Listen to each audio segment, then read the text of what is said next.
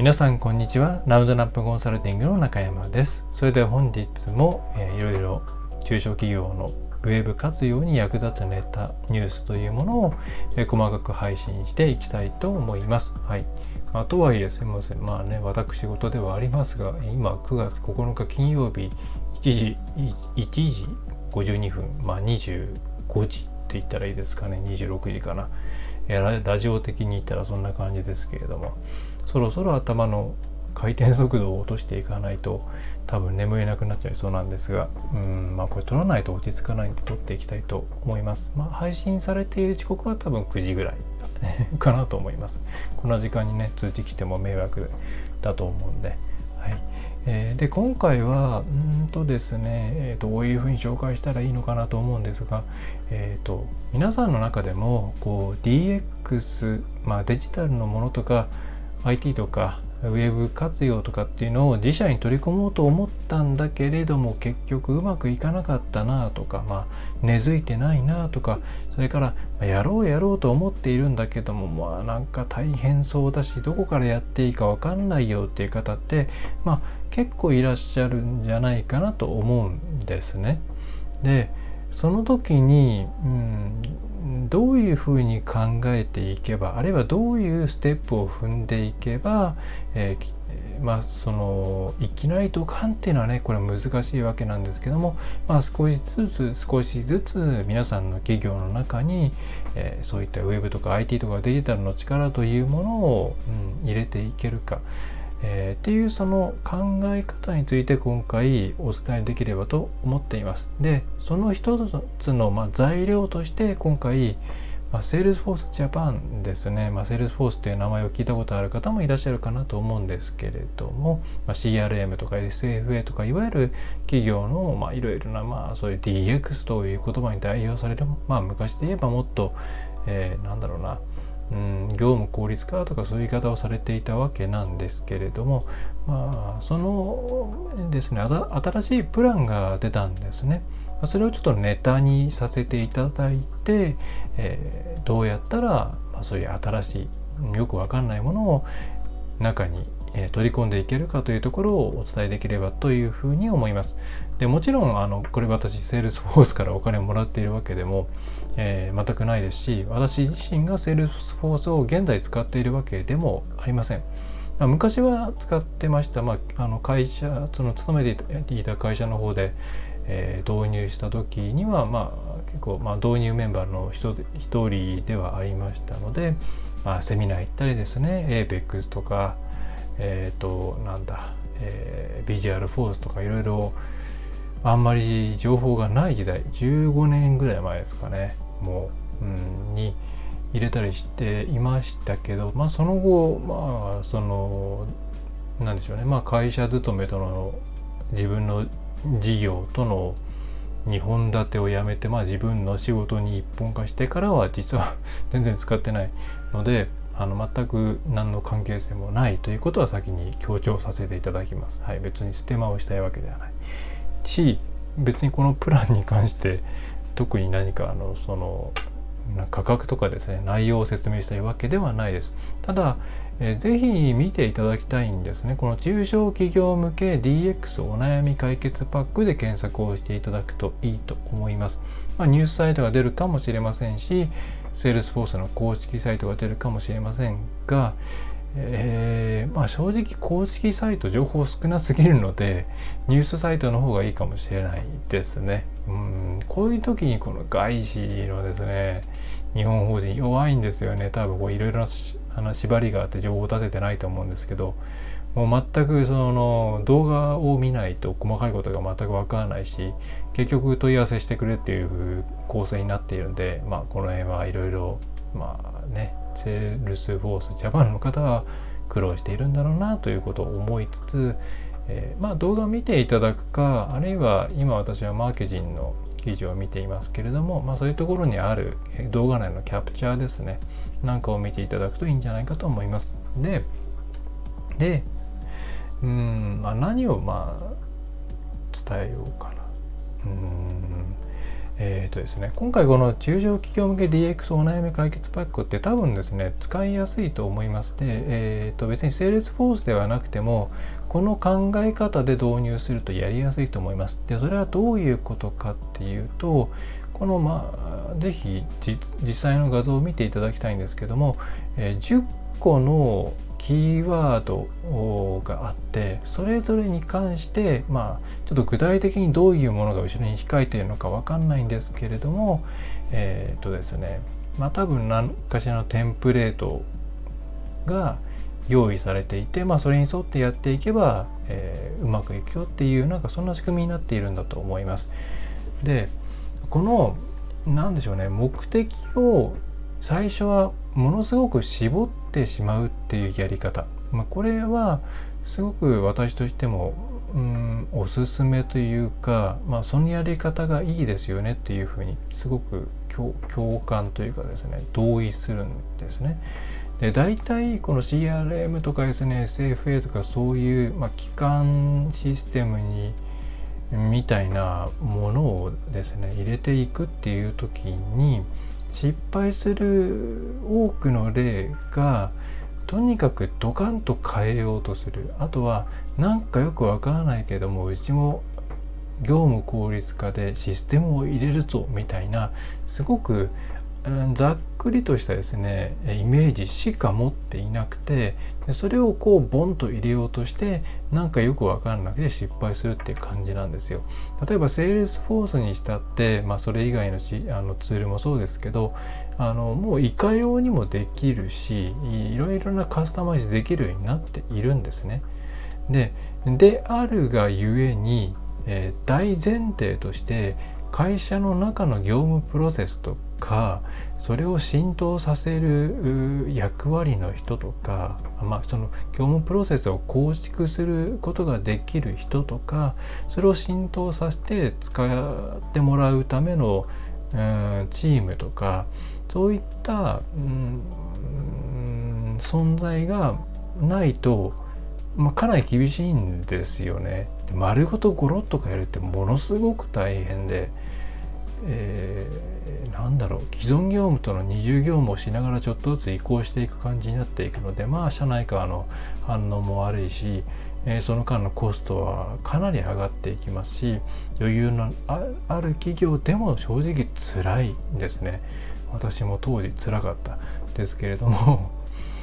でそうででそういうことからやっていこうとするから大体しくじるんですね。で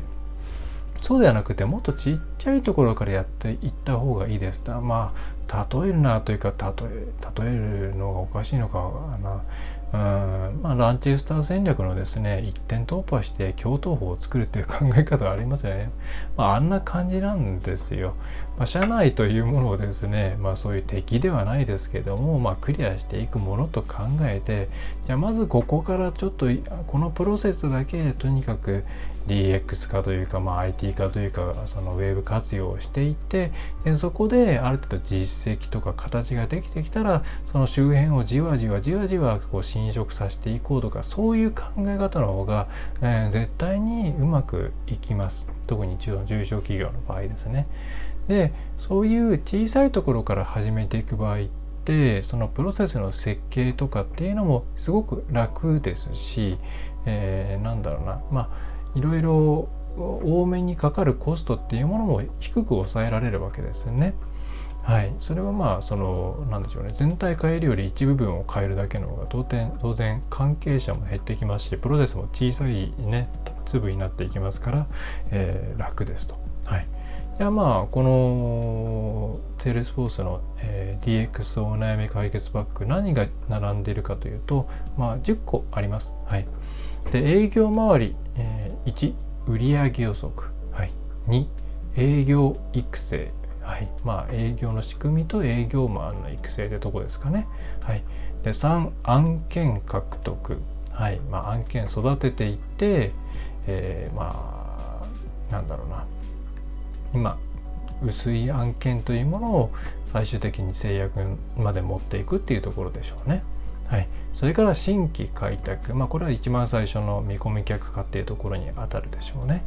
それから予実管理ということで、まあ、その活動記録とか、えー、なんだろうな、えー、やろうと思っていたことをどうやって、えー、きちんと100%と達成していくのかみたいなところですね。えー、こういった、まあ、5つが並んでいて結構これって普通に考えると全部まとめてやろうとするじゃないですかこの営業周りを。売上予測をして、えー、で見込み客をこうやって育てていってでさらに新規はこういうふうにやっていってみたいなものをドカッとやろうとするんですけどまあ大変ですよね。で今回セールスフォースは全部それを5個に分けて例えば売上予測ならまあ売上予測だけまずできるようにしようっていうことでなんかいろいろ多分後ろのパックを作ってるんですね。この考え方すごくいいと思います。はい。でなんで皆さんもあそうだその残りの5つも紹介しましょうか。残りの5つは、えー、まあ、直接的な新規獲得のような営業とはまた違って、えー、例えばまず解約防止。それから組織力強化、えー、会議改革。問い合わせ削減。ペーパーレス。はい、えー、が並んでいます、はい、まあ営業営業っていう会社じゃなければ今申し上げた5個のポイントから入っていく方がいいかもしれないですね。うんえー、営業さんが強い会社なら営業部門から変えた方がいいと思います。まあそこの力強いからなんとなくやりづらいっていうのはあるかもしれないですけど一回やっぱり強めのところを貫通させておいた方がいいなと経験的には思うんで、でまあそうではない例えばテック系の企業さんとかで、うんまあ、インバウンド中心かなみたいなとこであればその口実した5つのうちから選んでいくのがいいのかなと思います。まあ、テック系だとうんまあいいや。えーまあ、そういうふうにこう細かく切っていきましょう。で、まあ、例えばですね、10個の中で一番、うん、分かりやすいもので言うと、10個目のペーパーレス。はい。このペーパーレス、ペーパーレス化しようって分かりやすいですよね。で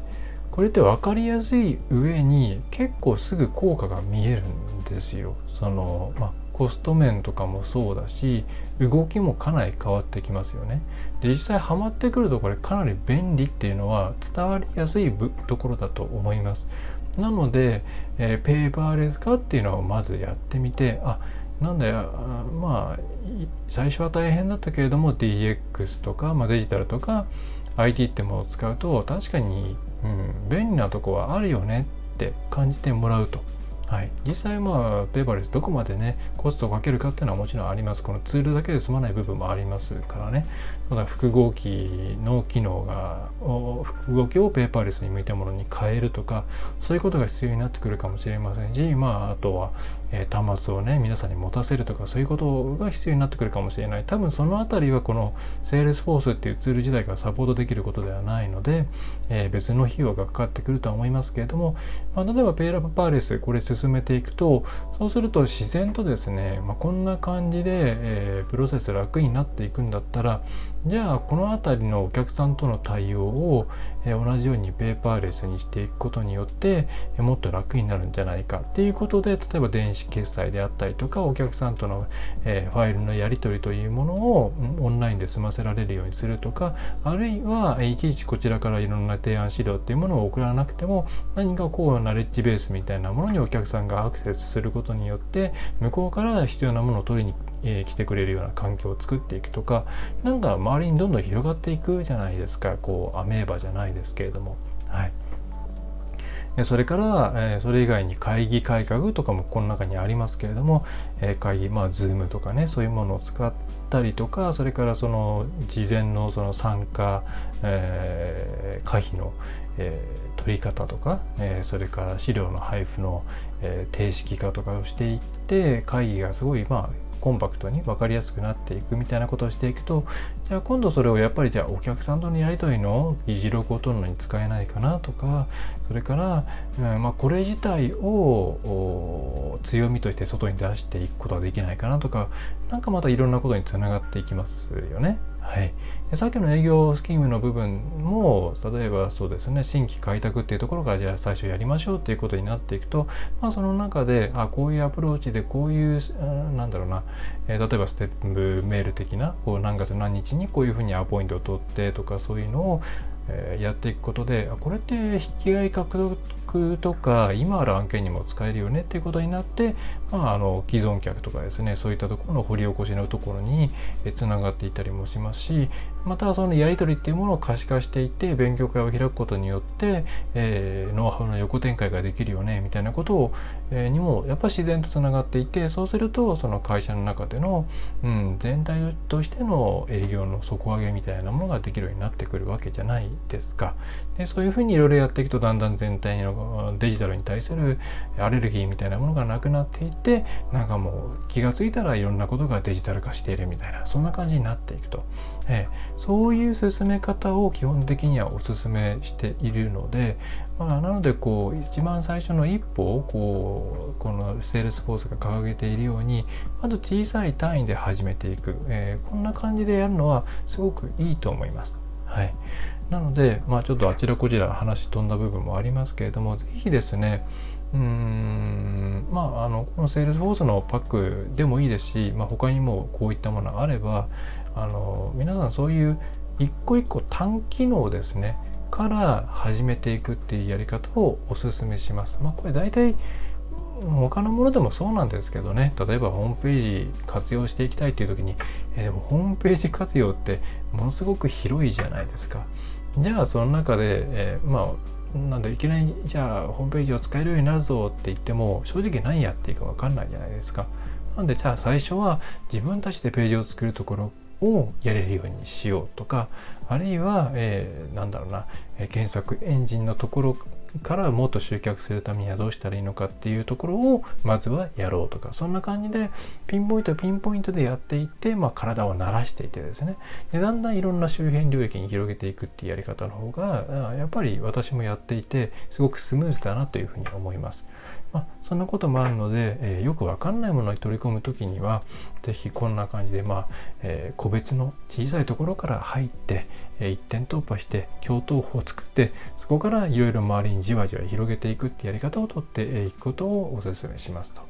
いうとこですね。まあ、そのなのであの一つのイメージ作りに今回のこのセールスフォースの中小企業向け DX お悩み解決パックというものは面白いなというふうに思うんで是非あの記事だけでも、え、見ていただいてはどうでしょうか。はい。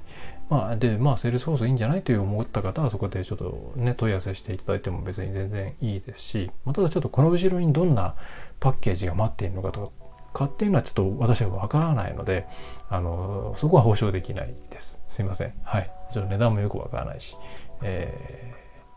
ー、まあ、そんな感じで今回は、えー、なんでしょうね、うん、会社の中にどういうふうに浸透させていくのかなっていうところについて、えー、取り扱いをいたしましたという感じです。はい。まあ、うん、なんでしょうね、ここもね、会社によるっていうところと業種業態によるっていうところがあるんで非常に難しいなと思います。まあ、セールスフォースもまあこういうパックを出してきたっていうことは多分ですねある程度モチベイテッドで自分たちでいろいろ試行錯誤をするっていうようなお客さんを結構その業界として借り尽くしてしまったので中小企業に降りてきたっていうところがまあ事情としてはあるんだろうなってのは思うんですよね。でそれがなかなか多分うまくいってないと。えー、なので多分これ日本独自のパックなんだと思うんですけど、まあ、それを開発して世に出してきたんだろうなというふうに思います。はい。まあなので結構いろいろ考えたんじゃないんですかねというふうに、えー、思うのでうんまあなんでしょうね多分うまくいくんじゃないですかハマるんじゃないですかと思います。まあ、ただ、まあ、なかなかまだ中小企業セールスフォースっていうものに対して知名度とか高くないんでうんどういくのかな、まあ、価格もそこそこまだしますからね。安いものエッセンシャルパックでも1ライセンス3000円ぐらいは最低でもかかりますし、まあ、まともに使えるっていうふうにおすすめされるプロフェッショナル多分1人1万円だか1万2000円ぐらいしますからね。従業員10人いたら10万円とかになっちゃいますからね。まあちょっといろいろあるとは思いますけれども。うん。まあでもあの概念だけでも受け取ってみてはいかがでしょうかという感じです。はい、えー、それではそんな感じですかね。はい、えー、またえー、っとなんかこういうネタどうですかというのがあればレターを送っていただけるととっても、えー、嬉しいです。